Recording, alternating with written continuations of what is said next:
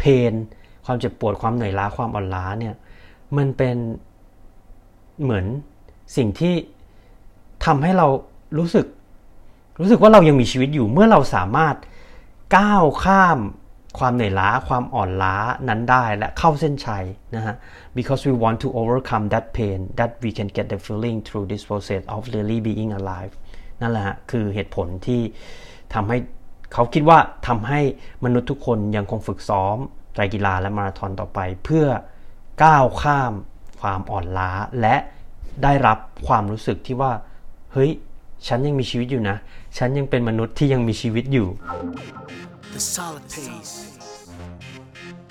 TC, Travlon. Yeah. The solid pace. TC, Travlon. Yeah. The solid pace. TC, Travlon. Yeah. The solid pace. TC, Travlon. สวัสดีครับ ผม TC Triathlon และนี่คือ The Solid Pace Podcast Podcast เพื่อนักวิ่งนักไตรกีฬา ที่จะคอยส่งพลังด้านบวกให้ทุกท่าน Solid pace. รวมทั้งนำเสนอคอนเทนต์ดีๆ มีประโยชน์ ที่ทุกท่านสามารถนำไปปรับใช้ได้ด้วยตนเองโดย Ironman U และ Training Peaks Certified Coach วันนี้คุณสามารถรับฟัง The Solid Pace Podcast ได้ 4 ช่องทางที่ Apple Podcast Spotify ฟังผ่านเว็บได้ที่ www.tc-triathlon.com/the solid pace podcast หรือฟังที่ Facebook Page ได้ที่ www.facebook.com/mrtc-triathlon หากคุณกำลังเริ่มต้นเล่นไตรกีฬา ไม่ว่าจะเป็นในระยะ Sprint Standard Half หรือ Full Distance Ironman และต้องการหาโค้ชที่มีความรู้และประสบการณ์ ที่ได้รับการรับรองจากสมาคมไตรกีฬาแห่งประเทศ สหรัฐอเมริกาหรือ USA Triathlon คุณสามารถติดต่อเราได้ที่ Line ID at tc triathlon หรือคลิกเข้าไปดูรายละเอียด online coaching service ของเราได้ที่ www.tc-triathlon.com/coaching package TC Triathlon ขอแนะนำ Sweat Concentration Test หรือการทดสอบความเข้มข้นของเหงื่อ การทดสอบนี้ใช้เวลาประมาณ 40-50 นาที และไม่ต้องมีการออกกำลังกายใด ๆ ทั้งสิ้น หลังการทดสอบท่านจะได้รู้ ค่าความเข้มข้นของเหงื่อ ที่มีหน่วยเป็นมิลลิกรัม ต่อเหงื่อ 1 ลิตร และรับคำปรึกษาจาก Sweat Expert เพื่อนำค่าความเข้มข้นของเหงื่อไปใช้ในวันซ้อมและวันแข่ง ราคาการทดสอบอยู่ที่ 3,500 บาท หากท่านเป็นผู้ฟัง The Solid Pace Podcast รับส่วนลด 10%เหลือเพียง 3,150 บาท และแถมฟรี บริการการวางแผน การเติมคาร์โบไฮเดรตโซเดียม และน้ำที่ท่านสามารถนำไปใช้ในการซ้อมและการแข่งได้ ติดต่อเราเพื่อรับบริการการทดสอบได้ที่ Line ID at tc triathlon สวัสดีครับ ยินดีต้อนรับทุกท่านนะครับ เข้าสู่ The Solid Pace Podcast Podcast ที่ทำขึ้นเพื่อนักวิ่งนักไตรกีฬา ที่จะคอยส่งพลังด้านบวกให้ทุกท่าน รวมทั้งนำเสนอคอนเทนต์ดีๆ มีประโยชน์ ที่ทุกท่านสามารถนำไปปรับใช้ได้ด้วยตนเองโดย TC Triathlon USA Triathlon Level 1 Certified Coach นะครับ EP นี้ฮะก็เป็น EP ที่ 125 นะครับ 125 แล้วนะฮะ เป็นไงกันบ้างครับในช่วงเวลานี้นะฮะก็เป็นสิ้นเดือนของเดือนตุลาแล้วนะครับ ก็เหลือแค่ 2 เดือนนะฮะ แล้วก็ถ้าท่านได้ซ้อมได้ไปแข่งที่ไหนก็ พิมพ์มาเล่าให้ฟังกันได้นะครับฟีดแบ็กมาได้ที่ Line ID at tc triathlon หรือจะเข้าไป follow นะครับ Facebook นะฮะ at mrtc triathlon แล้วก็ IG ก็ at tc triathlon นะครับก็เล่าให้ฟังกันได้มีฟีดแบ็กอะไรมีคำแนะนำหรือคำถามอะไรก็ส่งกันมาได้นะครับผมวันนี้ครับก็เป็นโอกาสที่ดีอีกหนึ่งโอกาสฮะช่วงใน ต้นเดือนของเดือนตุลานะครับ ผมมีโอกาสได้เดินทางไปชิคาโกมาราธอนนะแล้วก็แน่นอนครับการนั่งเครื่องบินไปประเทศสหรัฐอเมริกาเนี่ยต้องใช้เวลาค่อนข้างนานมากๆนะฮะคืออะกรุงเทพไปญี่ปุ่นก็ 6 ชั่วโมงนะฮะต่อเครื่องอีก 2-3 ชั่วโมง แล้วก็จากญี่ปุ่นนะฮะนาริตะเข้าไปที่ชิคาโกเนี่ยก็จะประมาณ 11-12 ชั่วโมงนะฮะ ก็เลยคิดว่าในช่วงเวลาของการนั่งเครื่องบินเนี่ยก็อะเราก็จะดูหนังกินข้าวกินน้ำอะไรเงี้ยนะฮะทำงาน ผมก็เลยอะไปเจอหนังสือเล่มหนึ่งนะครับ ก็เลยคิดว่าเออซื้อไปอ่านบนเครื่องน่าจะช่วยค่าเวลาได้ แล้วก็น่าจะนำเนื้อหาในหนังสือนะครับมา แบ่งปันกับคุณผู้ฟังได้นะฮะ ใน The Solid Pace Podcast นะครับ ก็เพื่อไม่ให้เป็นการเสียเวลาครับ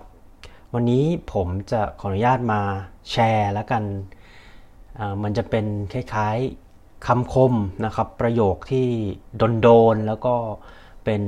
ความคิดที่นักเขียนท่านนี้นะฮะ ได้เขียนเพื่อสร้างแรงบันดาลใจนะครับ ในหนังสือนะฮะหนังสือนี้ชื่อว่า What I Talk About When I Talk About Running นะครับ เขียนโดยนะครับ คุณฮารุกิมูราคามิ นะครับ เป็นนักเขียนชาวญี่ปุ่นนะครับ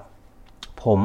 ได้เคยอ่านหนังสือเล่มนี้ในฉบับที่แปลเป็นภาษาไทยมาแล้วนะฮะ แล้วก็โหอ่านมาอ่านนานมากแล้วครับ น่าจะมากกว่า 5-10 ปีนะฮะ แล้วก็ คิดว่าเอออยากจะลองอ่านในที่มันเป็นภาษาอังกฤษนะครับ แล้วก็พออ่านไปปุ๊บเนี่ยก็โหมีหลายๆประโยคที่เขาเขียนได้ดีมาก แล้วก็เขาสร้างแรงบันดาลใจ ส่งต่อแรงบันดาลใจให้กับผู้อ่านได้เยอะมากๆนะฮะก็อีกหนึ่งมอตโต้นะครับ หรือว่าอะ core value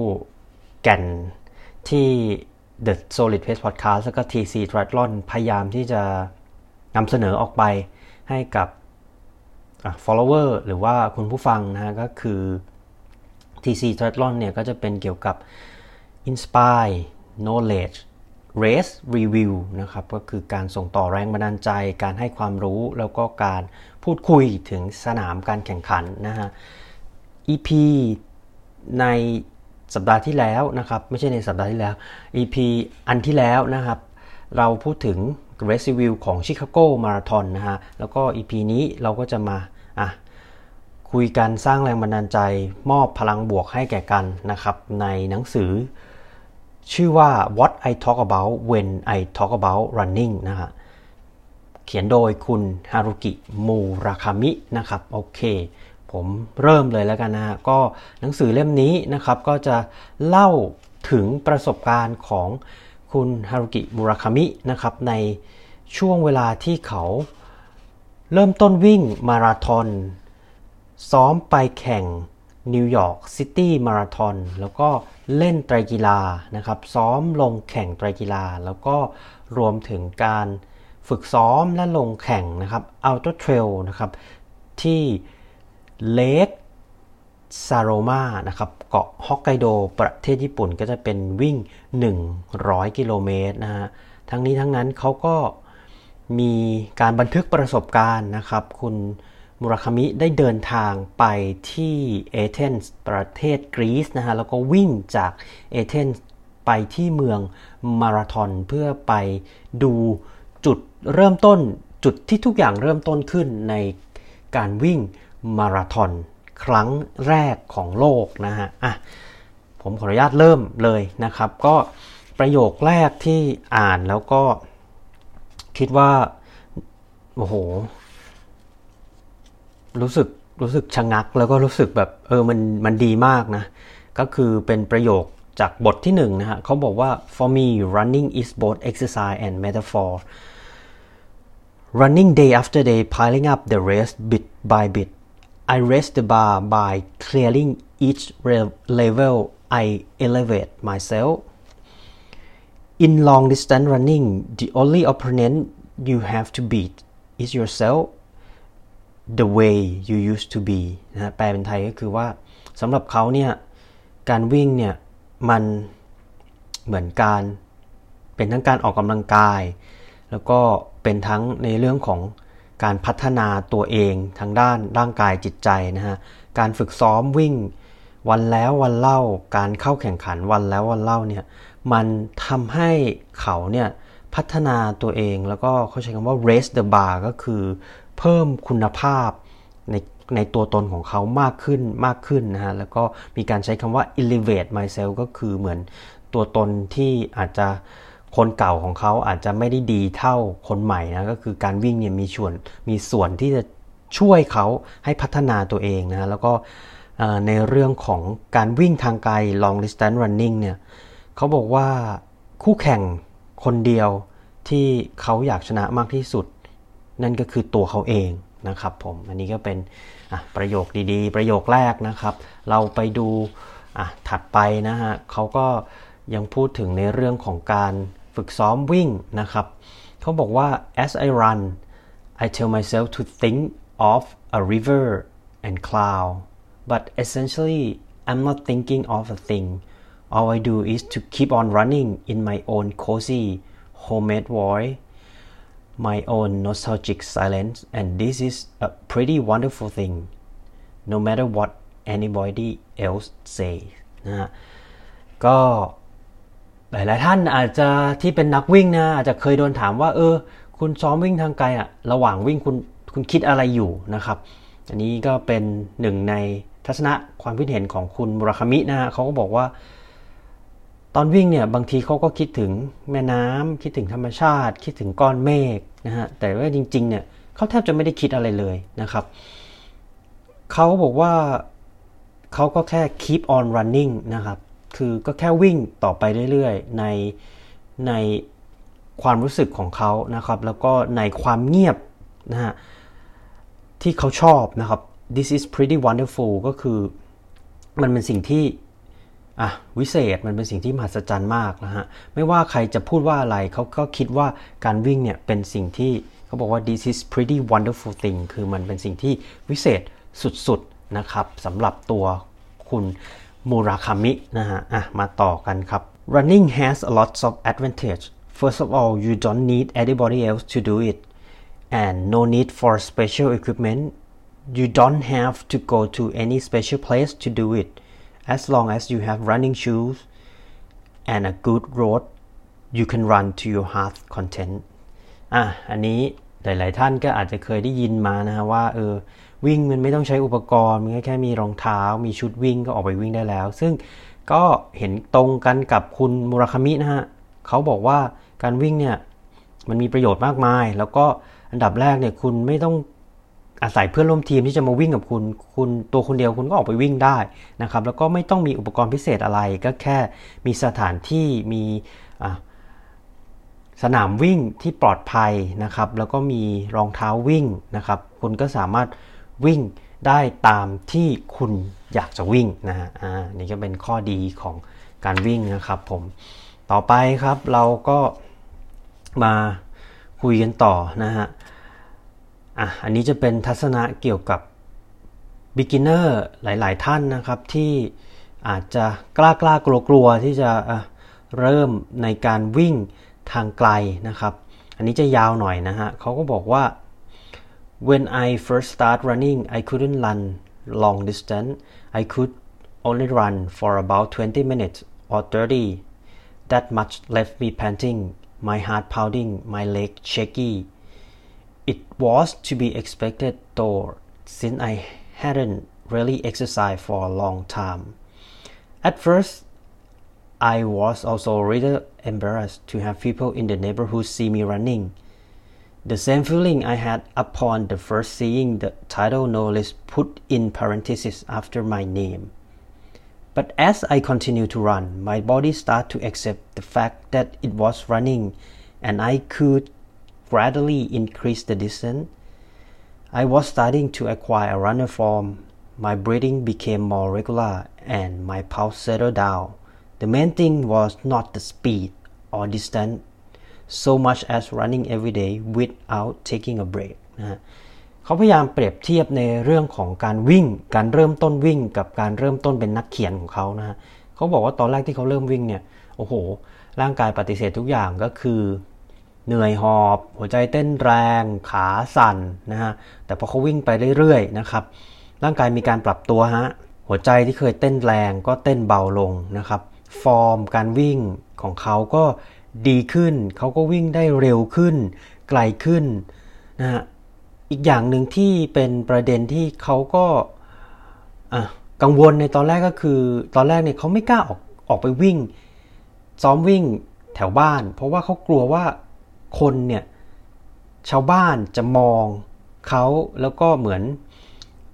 เยาะเย้ยถักถางมองเขาไม่ดี เพราะว่าเขาวิ่งช้านะฮะแต่ สุดท้ายแล้วเนี่ยพอเขาซ้อมวิ่งไปเรื่อยๆเขาก็ไม่ได้สนใจความรู้สึกคนอื่นอะไร แล้วก็เขาก็คิดว่า ซึ่งนั่นมันก็เหมือนกับความรู้สึกที่เขาเริ่มต้นเป็นนักเขียน หนังสือเล่มแรกของเขาเขาก็มีความกังวลว่าคนอื่นจะคิดยังไงกับสิ่งที่เขาเขียนไปนะฮะแต่พอเขาได้ทำงานเป็นนักเขียนไปเรื่อยๆ ความกังวลนั้นก็หายไป แล้วเขาก็ทำงานเป็นนักเขียนได้ดีขึ้นนะครับ ผมอะอันนี้เป็นอีกหนึ่งประโยคดีๆนะครับจากหนังสือ ที่เขียนโดยคุณฮารุกิมูราคามินะครับอะเรามาต่อกันนะครับผมเดี๋ยวผมขออนุญาตเปิดไปเรื่อยๆนะฮะตอนนี้ถึงบทที่ 3 แล้วนะครับผมบทนี้นะครับผมเขาก็เป็นช่วงที่เขาได้ไปวิ่งที่ประเทศกรีซนะฮะจากเมืองเอเธนส์นะครับเมืองหลวงไปที่เมืองมาราธอน เขาอยากที่จะเหมือนลองดูว่าเส้นทางการวิ่งนะครับ ที่เป็นอาจจะเป็นมาราธอนแรกของโลกนี้นะฮะมันเป็นแบบไหนอย่างไรนะครับเขาบอกว่า the run from Athens to marathon took me three hours and 51 minutes not exactly a great time but at least I was able to run the whole course by myself my only companion the awful traffic the imaginable heat and my terrible thirst I guess I should be proud of what I did but right now I don't care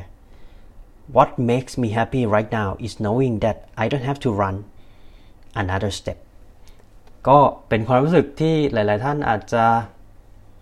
เข้าถึงได้นะครับ ถ้าท่านเป็นนักวิ่งทางไกลไม่ว่าจะเป็นมินิมาราทอนฮาฟมาราทอนหรือฟูลมาราทอนนะความรู้สึก นี้นะครับเกิดขึ้นกับคุณมุราคามิคือเขาวิ่งจากเอเธนไปมาราทอนเขาใช้เวลา 3 ชั่วโมง 51 นาทีเขาบอกว่ามันไม่ได้เป็นเวลาที่ดีเลยนะฮะแล้วก็ในช่วงการวิ่งเนี่ยคือเขาวิ่งคนเดียวนะครับเขาก็ได้รับการสนับสนุนจากการท่องเที่ยวประเทศกรีซนะฮะแต่ว่าก็ไม่ได้มีการปิดถนนอะไรนะครับเขาบอกว่าการจราจรก็ค่อนข้างแย่มาก แล้วก็อากาศก็ร้อนมากแล้วเขาก็หิวน้ำตลอดเวลานะครับ แต่ถึงอย่างไรเขาก็ภูมิใจในสิ่งที่เขาได้ทำลงไปนะฮะแล้วก็สิ่งหนึ่งที่ทำให้เขามีความสุขมากๆ เมื่อเขาทำโปรเจกต์นี้เสร็จก็คือ พอเขาวิ่งครบจบระยะทาง 42.2 กิโลเมตรเนี่ยเขาดีใจมากที่เขาไม่ต้องวิ่ง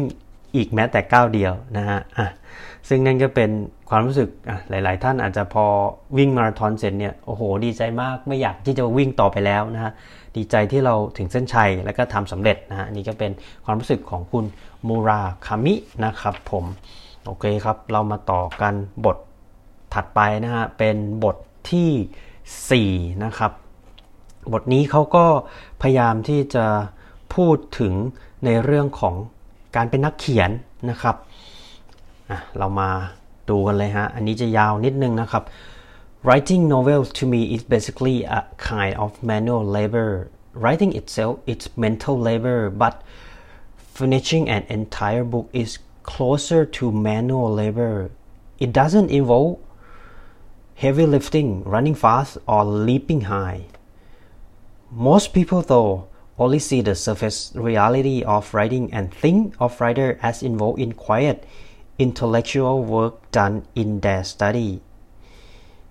if you have the strength to lift a coffee cup, they figure you can write a novel. But once you try your hand at it, you soon find that it isn't as peaceful a job as it seems. The whole process sitting at your desk, focusing your mind like a laser beam,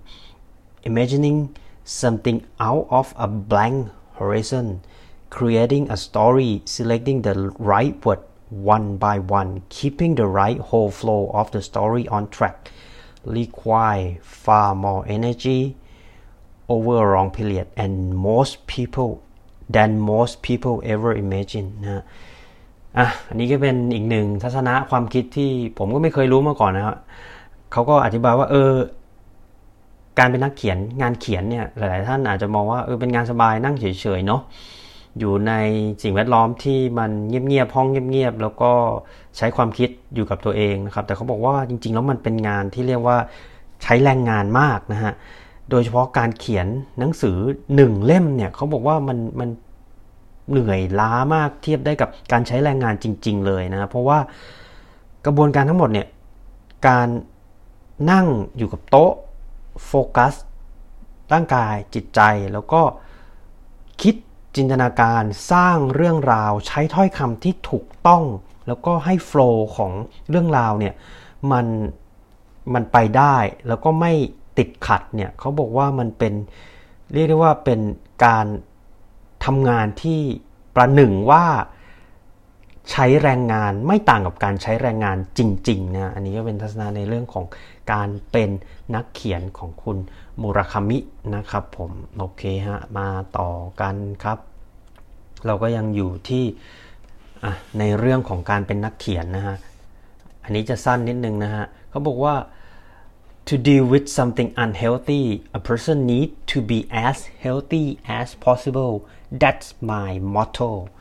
คือเมื่อเขามองว่าการเขียนงานเขียนเนี่ยเป็นในเรื่องของ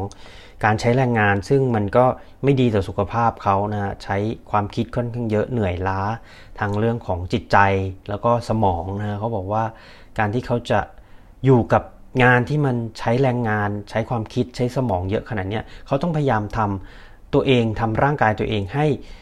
มีสุขภาพที่ดีที่สุดนะฮะแล้วนั่นก็คือคติประจำใจของเขา ซึ่งเขาก็ใช้ในเรื่องของ การวิ่งนะครับการเล่นไตรกีฬาเข้ามาช่วยนะฮะโอเคครับ เดี๋ยวเราไปต่อกันนะฮะบทถัดไปนะครับ บทนี้นะครับก็จะเป็นในเรื่องของการที่เขาได้ไปแข่งนะครับอัลตรเทรลเลกซาโมรานะครับที่เกาะฮอกไกโดนะครับเป็นการวิ่ง 100 กิโลเมตรนะฮะก็อาจจะเรียกได้ว่าเป็น เหมือนหนึ่งในการก้าวกระโดดของเขาเลยจากมาราธอนนะครับ เป็นอัลตร้าเทรล100 กิโลนะฮะระหว่างที่เขาวิ่งแน่นอนครับในช่วงของ 20 30 กิโลเมตรสุดท้ายเนี่ยร่างกายมันเหนื่อยล้ามากแล้วเขาก็อยากที่จะหยุดมากนะฮะแต่ว่ามีสิ่งหนึ่งที่เขาพูดกับตัวเองฮะเขาพูดว่าอย่างนี้ฮะ I'm not a human I'm a piece of machinery I don't need to feel a thing just fought on a head นะฮะ That's what I told myself That's about all I thought about and that's what got me through If I were living a person of blood and flesh I would have collapsed from the pain นะอันนี้ก็ต้องบอกไว้ก่อนว่าอาจจะใช้ได้สำหรับบางคนอาจจะใช้ได้ อาจจะใช้ไม่ได้สำหรับบางคนนะแต่สำหรับคุณบุราคามิเขาบอกตัวเองว่า เฮ้ยไปต่อ เราคือเครื่องจักรเราไม่ใช่มนุษย์ เราไม่รู้สึกอะไรทั้งสิ้น เดินหน้าต่อไป เดินวิ่งต่อไปข้างหน้า เพื่อวัตถุประสงค์ให้เราให้เขาเนี่ยจบอัลตร้าเทรล100 กิโลเมตรนะนี่ก็เป็นสิ่งที่เขาพูดกับตัวเอง แล้วก็บอกกับตัวเองเพื่อให้ตัวเขาเองจบอัลตร้ามาราธอนให้ได้นะครับผม โอเคฮะอะมาอยู่กันที่อัลต้ามาราธอนกันต่อนะครับเขาก็มีในเรื่องของหลักปรัชญาที่เขาได้จากการวิ่งอัลตร้ามาราธอนนะครับ Usually when I approach the end of a marathon all I want to do is get it over with and finish the race as soon as possible. That's all I can think of. But as I drew near the end of this ultra marathon, I wasn't really thinking about this. The end of the race is just a temporary marker without much significance. It's the same with our life. Just because there ends end doesn't mean existence has meaning. An endpoint is simply set up as a temporary marker or perhaps as an indirect metaphor for the fleeting nature of existence. It's very philosophical. Not that at this point I'm thinking how philosophical it is. I just vaguely experienced this idea, not with word, but by physical sensation. ก็อันนี้ก็เป็นเหมือนความคิด อาจจะเชิงเชิงปรัชญานิดนึงนะที่เขาได้มาจากการวิ่งอัลตร้ามาราธอนนะเขาบอกว่า คือถ้าวิ่งมาราธอนเนี่ยโอเค พอใกล้ๆจบเนี่ยเขาจะเร่งความเร็วเพื่อให้จบให้เร็วที่สุด แต่ว่าวิ่งอัลตร้าเนี่ย อืมพอมันวิ่งไปเรื่อยๆไปเรื่อยๆ ผ่าน 40 50 60 70 80 90 เนี่ยเขาไม่ได้คิดถึงเส้นชัยล้วคือ คือพอถึงเส้นชัยใช่มันดีใจแต่ว่า จริงๆแล้วเส้นชัยเขาบอกว่ามันก็เป็นสิ่งที่เราสมมุติขึ้นมาเองหรือเปล่า ซึ่งมันก็เหมือนมันก็เหมือนกับการใช้ชีวิตในชีวิตประจำวันของเราทุกๆ อย่าง บางทีจุดสิ้นสุดมันเป็นมันเป็นสิ่งที่เราแค่สมมุติมันขึ้นมาหรือเปล่า ซึ่ง บางอย่างเราก็แค่ทำต่อไปทำต่อไปเรื่อยๆนะครับมันอาจจะมีจุดสิ้นสุดก็ได้หรือไม่มีก็ได้ มันเป็นสิ่งที่มนุษย์สร้างขึ้นมาทั้งนั้น เพราะฉะนั้นอันเนี้ยเขาบอกว่าเขาได้ไอเดียเนี้ยมาจากการวิ่งอัลตร้ามาราธอนที่เลก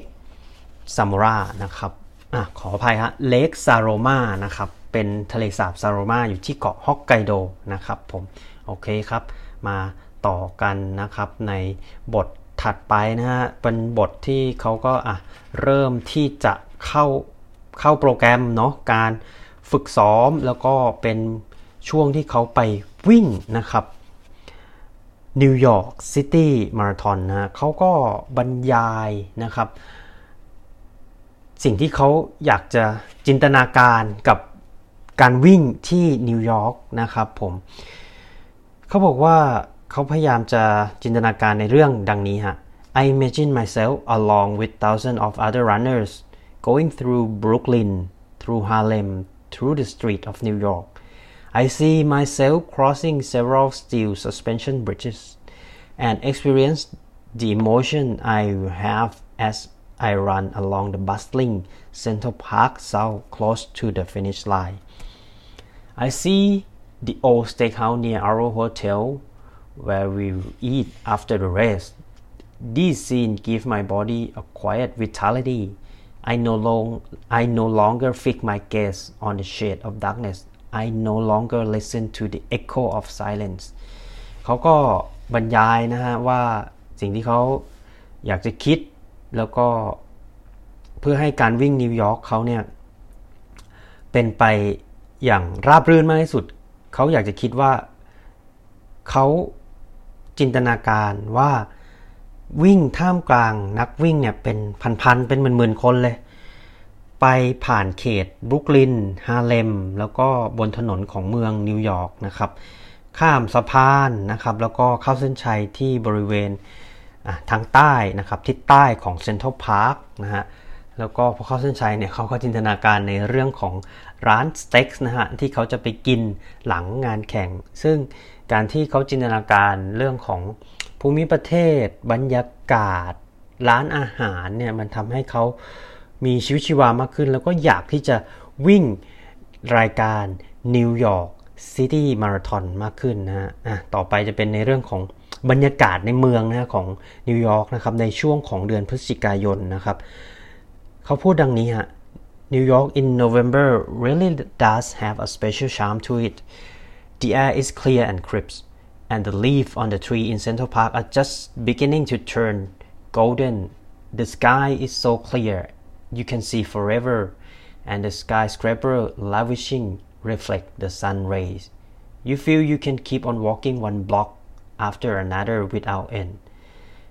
เขาก็อธิบายเมืองนิวยอร์กนะว่าในช่วงพฤศจิกานะครับ ซึ่งเป็นออทอมนะเป็นฤดู ใบไม้ร่วงหรือ fall นะฮะ ก็จะมีอากาศที่สดใสนะครับ สดชื่น แล้วก็ใบไม้เปลี่ยนสีนะครับ เป็นสีทองนะฮะ ท้องฟ้าสดใส คุณจะเห็นมองเห็นเหมือนวิสัยทัศน์ได้อ่าได้ไกลมากนะครับ แล้วก็แน่นอนตึกสูงระฟ้าในนิวยอร์กนี่ก็สะท้อนแสงแดด ซึ่งนั่นก็จะทำให้คุณเนี่ย มีความรู้สึกที่ดีกับเมืองนิวยอร์กแล้วก็เดินเพลินๆจากนิวยอร์กจากบล็อกตึกหนึ่งไปอีกบล็อกตึกหนึ่งแบบเดินเดินไม่รู้จักเหน็ดจากเหนื่อยนะครับ นี่ก็เป็นการบรรยายนะฮะเมืองนิวยอร์กของคุณมูราคามินะครับผมโอเคฮะเราไปกันที่บทถัดไปนะครับผม อันนี้เขาก็มาพูดถึงในเรื่องของวัน แข่งจริงแล้วนะฮะที่นิวยอร์กนะครับว่าเออเขาไปวิ่งแล้วเขารู้สึกแบบไหนอย่างไรนะฮะประโยคที่เขาได้เขียนนะครับในย่อหน้าเนี่ยมันจะเป็นประโยคที่นักวิ่งหลาย ๆ ท่านอาจจะได้เคยรู้สึกได้เคยสัมผัสมานะฮะเมื่อเราซ้อมมาอย่างดี แต่ว่าผลการแข่งเนี่ยไม่ได้เป็นอย่างที่เราคาดหวังไว้นะครับอะเขาเขียนไว้อย่างนี้ฮะ but in real life things don't go on smoothly at certain point in our life when we really need a clear cut solution. The person who knock at our door is more likely than not a messenger bearing bad news. It isn't always the case but from experience i say the gloomy report far outnumber the other. The messenger touched his hand to his cap and looked apologetic but that does nothing to improve the content of the message. It isn't messenger fault. No good to blame him. No good to grab him by the collar and shake him. The messenger is just consciously doing the job his boss assigned him. And this boss, that would be none other than our old friend reality นะฮะเขาพูดถึงเปรียบเทียบนะฮะความเป็นจริงหรือว่า reality กับ กับเรื่องของเจ้านายกับเรื่องของพนักงานส่งเอกสารนะครับ คืองานเนี้ยคุณมราคามิเนี่ยซ้อมมาอย่างดีเลย แต่ทำเวลาได้ไม่ดีนะครับเขาก็บอกว่าเออมันเหมือนกับมี messenger หรือพนักงานส่งเอกสาร มาเคาะประตูหน้าบ้านเขาแล้วก็บอกความจริงของเขาว่า เฮ้ย งานนิวยอร์กซิตี้มาราธอนอะเวลาคุณทำได้เท่านี้นะ นี่คือความจริงคุณต้องยอมรับมัน ซึ่งเขาบอกว่ามันเขาไม่อยากจะยอมรับมันเลย แต่ว่ามันก็จำเป็นนะฮะเพราะมันก็เกิดขึ้นแล้ว แล้วก็เขาก็บอกว่าไม่ต่างอะไรเนาะกับพนักงานส่งเอกสารหรือ messenger ที่มาบอกเขาในความจริงข้อนี้ มันไม่ใช่ความผิดของ messenger นะครับ เราไม่จำเป็นต้องไปโกรธ messenger นะฮะ messenger เขาแค่ทำงานตามหน้าที่ของเขา ซึ่งได้รับการสั่งมาจากเจ้านายของเขา ซึ่งมีชื่อว่า reality หรือความเป็นจริงครับ เปรียบเทียบได้แบบสุดยอดมาก คือถ้าภาษาบ้านๆคือโอ้โหเขียนออกมาได้ยังไงเนี่ยในในในในความคิดของผมนะฮะ แล้วก็อะเขาก็ยังเหมือนอาจจะใช้คำว่าคร่ำครวญหรือเป็นการบ่นต่อเนื่องนะฮะ กับผลงานของเขาที่นิวยอร์กซิตี้มาราธอนนะฮะ เขาบอกว่า no matter what I couldn't accept this I trained so hard so why did I get cramps I'm not trying to argue that all effort is very rewarded but if there is a God in heaven was it asking too much to let me glimpse a sign was it too much to expect little kindness นะฮะเขาก็บอกว่าเออเขาซ้อมเยอะเขาซ้อมหนัก แล้วเขาเขาเตรียมตัวมาดีทำไมต้องเป็นตะคริวด้วยนะครับ ถ้าความเชื่อในเรื่องของพระเจ้า ถ้าพระเจ้ามีจริงเนี่ยทำไมไม่ส่งสัญญาณมาบอกเขาหน่อยก่อนที่เขาจะแข่งนะครับ หรือใจดีกับเขาหน่อยได้ไหม ให้เขาทำผลงานได้ตามที่เขาตั้งใจหน่อยได้ไหมนะฮะโอเค อันนี้ก็เป็นอะความรู้สึก นะครับของคุณมุราคามินะครับที่เกิดขึ้นหลังจากวิ่ง NYC หรือว่า New York City Marathon นะฮะกลับมาที่เรื่องของการวิ่งนะฮะคุณมุราคามิพูดต่อไปครับ หลังจากที่เขาจบนิวยอร์กซิตี้มาราธอนแล้วก็เขาก็อะพักผ่อนแล้วก็กลับมาวิ่งนะฮะเขาบอกว่างี้ฮะ as long as my body allows I keep on running even if my time get worse I keep on putting in as much effort perhaps even more effort towards my goal of finishing a marathon I don't care what others say that's just my nature the way I am นะเออคือมันก็เป็นความรู้สึกที่มันเหมือน พอเขาผิดหวัง เขาพักผ่อน เขากลับมา เขาก็เหมือน อาจจะใช้คำว่าตระหนักรู้เนาะอาจจะใช้คำว่าคิดได้ว่าเออแบบจริง ๆ เราก็ไม่ต้องเครียดอะไรขนาดนั้นมันก็แค่การออกกำลังกาย มันก็เป็นแค่การวิ่งมันคือเกมมันคือสิ่งที่เกิดขึ้นในวันแข่ง ซึ่งในอนาคตถ้าเรากลับมามันก็ไม่มีใครรู้ว่าจะดีขึ้นหรือแย่ลง แต่ยังไงก็ตามแต่เนี่ยเขาบอกว่าตราบใดที่ร่างกายเขายังยินยอมให้เขาทำเนี่ยเขาจะวิ่งต่อไป ไม่ว่าเวลาการแข่งเขาจะแย่ลงนะครับเขาก็จะวิ่งต่อไป เขาอาจจะพยายามมากขึ้นเพื่อให้เขาคือเขาอาจจะต้องพยายามมากขึ้น เพื่อให้เขาบรรลุเป้าหมายที่จะจบมาราธอนได้เวลาที่ดี แต่เขาก็ไม่สนใจเขาอยากที่จะวิ่งต่อไป แล้วเขาก็คิดว่าเนี่ยคือตัวตนของเขานะครับก็เป็นเหมือนการเติบโตเนาะของ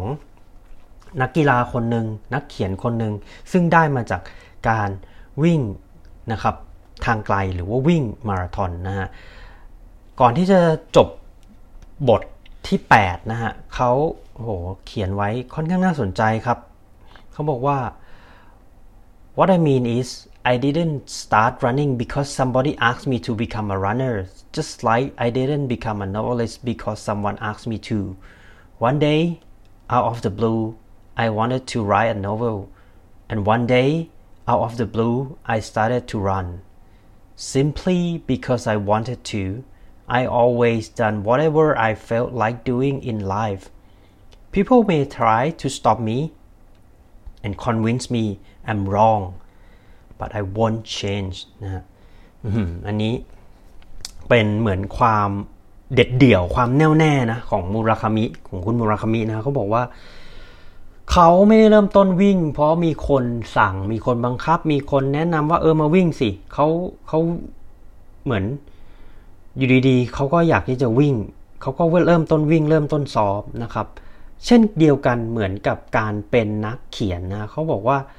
มีวันหนึ่งเขาก็คิดว่า เออเขาทำมันได้นะเขาเขียนมันได้เขาก็เริ่มต้นนะ แล้วเขาก็บอกว่าระหว่างทางเนี่ยมีหลายคนมากที่พยายามที่จะ บอกเขาว่าหยุดเถอะพอเถอะ แล้วก็พยายามทำให้เขาเชื่อว่าสิ่งที่เขาทำอะมันไม่สำเร็จหรอก แต่เขาบอกว่าเขาไม่หยุดเขาจะทำมันต่อไป แล้วก็นี่ก็คือตัวตนของเขา แล้วเขาก็จะไม่มีทางที่จะเปลี่ยนแปลงตัวตนของเขานะครับ ผมอืมโอ้เป็นความเด็ดเดี่ยวมุ่งมั่นแล้วก็แน่วแน่มากๆนะในการที่จะเป็น นักวิ่งทางไกลมาราธอนรันเนอร์นะครับแล้วก็การเป็นนักเขียนของคุณมูราคามินะครับผมอะมาต่อกันฮะใกล้จบแล้วครับ จากหนังสือ What I Talk About When I Talk About Running นะครับเขียนโดยคุณฮารุกิมูราคามินะครับผมเรื่องถัดไปที่อะอยากจะคุยให้ทุกท่านฟังนะฮะก็เป็นเรื่องที่คุณมูราคามิเขาจ้างโค้ชครับ เอเพราะว่าเขาจะซ้อมไปไตรกีฬา แต่ว่าแน่นอนปัญหาคลาสสิกของนักไตรกีฬาในระดับเริ่มต้นที่อาจจะไม่ได้เคยเป็นนักว่ายน้ำมาก่อนเนี่ยก็คือ การฝึกซ้อมว่ายน้ำในส่วนของ skill ทักษะหรือ stroke ให้ถูกต้องนะฮะคุณมูราคามิตัดสินใจจ้างโค้ชนะฮะแล้วก็อันนี้จะเป็นตัวอย่างการสื่อสารของคุณมูราคามิที่สื่อสารกับโค้ชได้อย่างเรียกได้ว่า ดีมาก ๆ นะฮะเขาบอกว่า the first thing this coach the first thing this coach did was check my overall swimming and ask what my goal were I replied I want to participate in triathlon I told her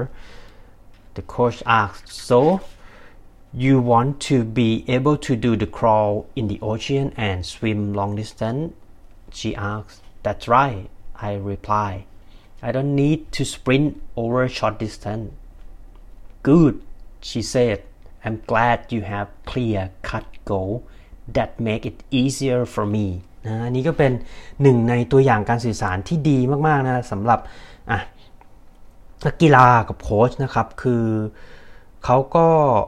โค้ชเขาถามว่า เออ เป้าหมายคุณคืออะไร คุณมูลคามิ คุณมูลคามิก็บอกว่า เออ ฉันอยากที่จะเข้าร่วมในการแข่งไตรกีฬา โค้ชก็ถามกลับไปว่า โอเค ฉันเข้าใจถูกไหมว่าคุณอยากที่จะว่ายน้ำในการว่ายน้ำแบบเปิดว่ายน้ำทางไกลนะฮะคุณมูลคามิบอกว่าใช่แล้วนะครับแล้วเขาบอกว่าคุณมูลคามิก็เสริมอีกว่าเออฉันแค่อยากจะเหมือนว่ายให้จบการแข่งในไตรกีฬาไม่ได้อยากที่จะสปรินต์หรือทำความเร็วนะครับในในระยะสั้นนะครับ ซึ่งโค้ชก็ตอบกลับมาว่าดีมากการสื่อสารแบบนี้นะครับ เป็นในเรื่องของ clear cut goal คือเป็น ป้าหมายที่ชัดเจนแล้วก็นั่นทำให้การทำงานของโค้ชเนี่ยง่ายขึ้นมากๆนะฮะอะนี่เป็นตัวอย่างการสื่อสารนะครับ นักกีฬากับโค้ชนะฮะโอเคครับ เรื่องถัดไปนะครับผมอะอาจจะเป็นเดี๋ยวนะครับอ่าเรื่องถัดไปนะครับ เป็นประเด็นเกี่ยวกับ ใช้คำว่า community sense หรือใช้คำว่าความรู้สึกร่วมกันนะฮะระหว่างนักไตรกีฬานะครับ ซึ่งคุณมุรคามิพอได้มาเริ่มต้นเล่นไตรกีฬาแล้วก็รู้เลยว่านักไตรกีฬาเนี่ยต้องผ่านอะไรมาบ้างนะฮะเขาเขียนไว้อย่างนี้ฮะ Those of us who participate in triathlon are unusual people. Think about it for a minute. Most all the participants have job and family, and on top of taking care of these, they swim and bike and run, training very hard as part of their ordinary routine. Naturally, these take a lot of time and effort นะฮะเป็นเรื่องที่จริงมาก ๆ นะฮะ ซึ่งอันนี้จะตรงกับ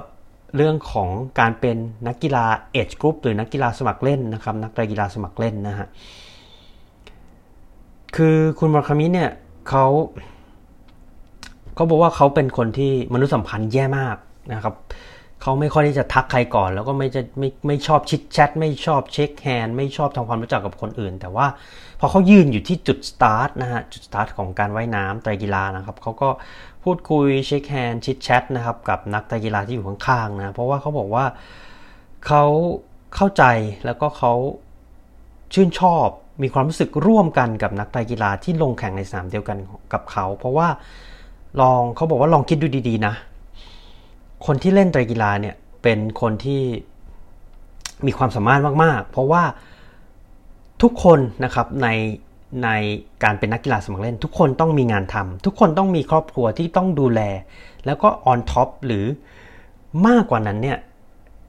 ดูแลการงานตัวเองให้ดี ดูแลครอบครัวตัวเองให้ดี แล้วยังต้องซ้อมว่ายปั่นวิ่งนะครับเป็น routine เป็นกิจวัตรประจำวันนะครับ เพราะฉะนั้น สิ่งที่เขาทำทั้งหมดเนี่ยการดูแลงาน การดูแลครอบครัวการซ้อมว่ายปั่นวิ่ง เพื่อทำผลงานให้ได้ดีเนี่ยโอ้โห ทั้งหมดเนี่ยใช้ความพยายาม แล้วก็ใช้เวลาค่อนข้างมากนะฮะอ่านี้เป็นอะอาจจะเป็นหนึ่งในความคิดดีๆนะฮะที่คุณมุราคามิได้จากการเล่นไตกีฬาแล้วก็ส่งต่อนะครับถึงนักไตกีฬาสมัครเล่นเอจกรุ๊ปนะก็สามารถ ผมคิดว่าหลาย ๆ คนน่าจะเข้าถึงแล้วก็มีส่วนร่วมกับความคิดความรู้สึกนี้ของคุณมุราคามิได้นะครับโอเคครับ ถัดไปคุณมุราคามิอธิบายนะครับ ให้เราจินตนาการนะฮะถึงช่วงแรกนะครับของการว่ายน้ำตอน start open water นะฮะ as you might expect somebody kicked me in the shoulder again somebody else is leaning over me getting on top of my back like one turtle getting on top of another I swallow some water but not very much nothing to worry about I tell myself don't panic I breathe in and out at a steady rhythm and that the most critical thing right now อืมอันนี้ก็เป็นสิ่งที่คุณมุราคามิน่าจะอยากฝากถึงคนที่ ยังเป็น beginner หรือประสบการณ์ยังไม่ค่อยเยอะในเรื่องของการ open water นะครับเขาบอกว่าเป็นธรรมดาครับ พอจุดสตาร์ทเริ่มว่ายน้ำไปนะทุกคนก็กรูกันลงน้ำแล้วก็เขาบอกว่าบางคนก็เตะเขาที่ไหล บางคนก็มาว่ายทับตัวเขานะครับ เหมือนกับเหมือนเขาเปรียบเทียบว่าเหมือนเต่าว่ายน้ำแข่งกัน แล้วก็ว่ายทับกันไปทับกันมานะฮะเขาบางทีเขาก็กลืนน้ำ เข้าไปบ้าง ซึ่งก็ไม่ได้เยอะอะไร แต่ก็เขาบอกว่ามันก็ไม่ได้เป็นสิ่งที่ต้องกังวลอะไรนะครับ ประโยคนี้เป็นคีย์เวิร์ดนะฮะเขาบอกว่า I tell myself don't panic นะครับ อย่าตื่นตระหนก อย่าตระหนกตกใจนะครับ ให้คุมการหายใจให้เป็นจังหวะปกตินะครับ breathe in breathe out นะครับ at a steady rhythm นะฮะซึ่งนั่นก็เป็นสิ่งที่สำคัญมาก ๆ นะครับของการ ว่ายน้ำแบบเปิดหรือว่า open water นะครับอะโอเค เราได้รับทิปส์คติดีๆนะฮะจากคุณ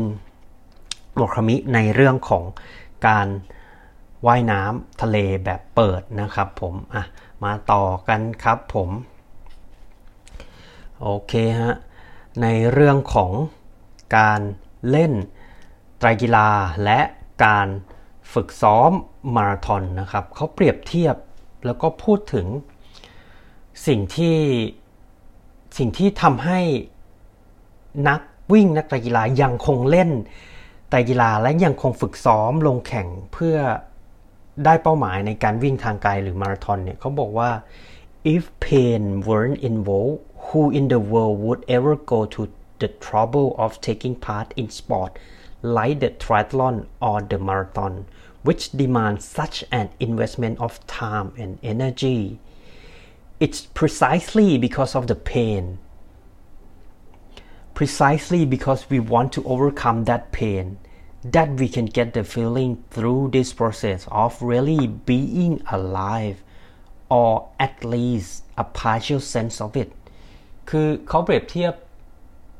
อาจจะเรียกอาจจะพูดภาษาไทยได้ว่าความเจ็บปวดหรือแบบ ความรู้สึกเหนื่อย ความรู้สึกล้านะครับเขาถามว่าเออแบบเขาก็ถามตัวเองนะว่าทำไมเราต้องยังคงเล่นไตรกีฬายังคงซ้อมวิ่งมาราธอนนะฮะเขาบอกว่าจริง ๆ แล้วเพนหรือความเจ็บปวดความเหนื่อยล้าความอ่อนล้าเนี่ยมันเป็นสิ่งที่เรียกได้ว่าทำให้มนุษย์ทุกคนอะยังคงอยู่กับกีฬาทางไกล endurance sport ไม่ว่าจะเป็นไตรกีฬาหรือมาราธอนเพราะว่า เพนความเจ็บปวดความเหนื่อยล้าความอ่อนล้าเนี่ยมันเป็นเหมือนสิ่งที่ทำให้เรารู้สึก รู้สึกว่าเรายังมีชีวิตอยู่เมื่อเราสามารถก้าวข้ามความเหนื่อยล้าความอ่อนล้านั้นได้และเข้าเส้นชัยนะฮะ because we want to overcome that pain that we can get the feeling through this process of really being alive นั่นแหละฮะคือเหตุผลที่ทำให้ เขาคิดว่าทำให้มนุษย์ทุกคนยังคงฝึกซ้อมไตรกีฬาและมาราธอนต่อไป เพื่อก้าวข้ามความอ่อนล้าและได้รับความรู้สึกที่ว่า เฮ้ย ฉันยังมีชีวิตอยู่นะ ฉันยังเป็นมนุษย์ที่ยังมีชีวิตอยู่นะครับอะนี่เป็น ใกล้ๆที่จะบทสุดท้ายนะฮะจบหนังสือเล่มนี้แล้วนะครับผมโอเคครับ พอใกล้ ๆที่จะปิดเล่มเนี่ย คุณมุราคามิก็ อ้โหปล่อยประโยคเด็ดๆ ออกมาเยอะมากๆนะฮะ long distance running has molded me into the person I am today and I'm hoping it will remain a part of my life for as long as possible I'd be happy if running and I can grow old together โอ้ประโยคนี้อ่านแล้วแบบชะงักดีมากฮะเขาบอกว่าการวิ่งทางไกลเนี่ย ได้หล่อหลอมให้เขาเป็นบุคคลที่เขาเป็นอยู่ทุกวันนี้นะครับ แล้วก็เขาหวังว่าเขาอยากให้นะฮะการวิ่งทางไกลเนี่ยอยู่ในชีวิตเขาให้นานมากที่สุดเท่าที่จะนานได้แล้วเขาก็หวังที่จะเติบโตแล้วก็แก่ไปนะฮะพร้อมๆกับการวิ่ง long distance running หรือการวิ่งทางไกลนะครับ ถัดมาฮะ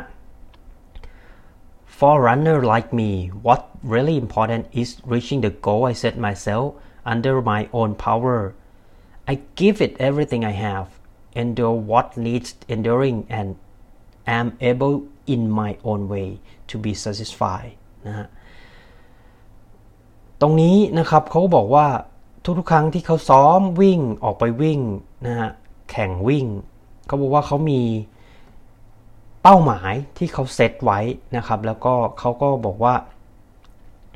เป้าหมายเนี่ยของเขากับเป้าหมายคนอื่น มันก็ไม่ได้เหมือนกัน แล้วก็ทุกครั้งเนี่ยเขาพยายามที่จะพยายามอย่างดีที่สุดเพื่อให้ไปถึงเป้าหมายของเขานะครับ From out of the failure and joy I always try to come away having grasped a concrete lesson นะฮะตรงนี้ดีมากๆครับ เขาบอกว่าไม่ว่าเขาจะสำเร็จหรือล้มเหลว เขารู้สึกมีความสุขทุกครั้งที่เขาได้วิ่ง ได้ซ้อม ได้แข่ง แล้วก็เรียนรู้บทเรียนบางอย่างนะครับ จากการวิ่งนะฮะโอเคครับ ทั้งหมดนั้นนะฮะก็เป็นเรื่องราวนะครับ ความคิดคำคมแล้วก็ประโยคดีๆ ที่สร้างแรงบันดาลใจนะฮะจากหนังสือ What I Talk About When I Talk About Running เขียนโดยคุณฮารุกิ มูราคามินะครับผมหนังสือเล่มนี้นะครับตีพิมพ์ในช่วงปี 2007-2007 นะฮะ แล้วก็แปลเป็นภาษาอังกฤษในปี 2008 นะครับผม ก็สำหรับวันนี้นะครับ ขอขอบพระคุณทุกท่านที่ติดตามรับฟัง The Solid Pace Podcast นะครับ อย่าลืมนะฮะ ถ้ามี feedback คำถามคำแนะนำใด ๆ นะครับ ส่งกันเข้ามาได้ที่ Line ID at tc triathlon นะครับ แล้วพบกันใหม่ใน episode ถัดไปครับ วันนี้ลาไปก่อนครับ สวัสดีครับ หากคุณมีนักวิ่ง นักไตรกีฬา หรือผู้ที่อยู่ในวงการ endurance sport ไม่ว่าจะเป็นชาวไทยหรือชาวต่างชาติ ที่คุณอยากรู้จัก หรือมีหัวข้อที่คุณอยากให้เราพูดถึง คุณสามารถ แนะนำรายการได้ที่อีเมล info at tc t r i a t l o n com หรือทักไลน์เรามาได้ที่ Line ID at tc t r i a t l o n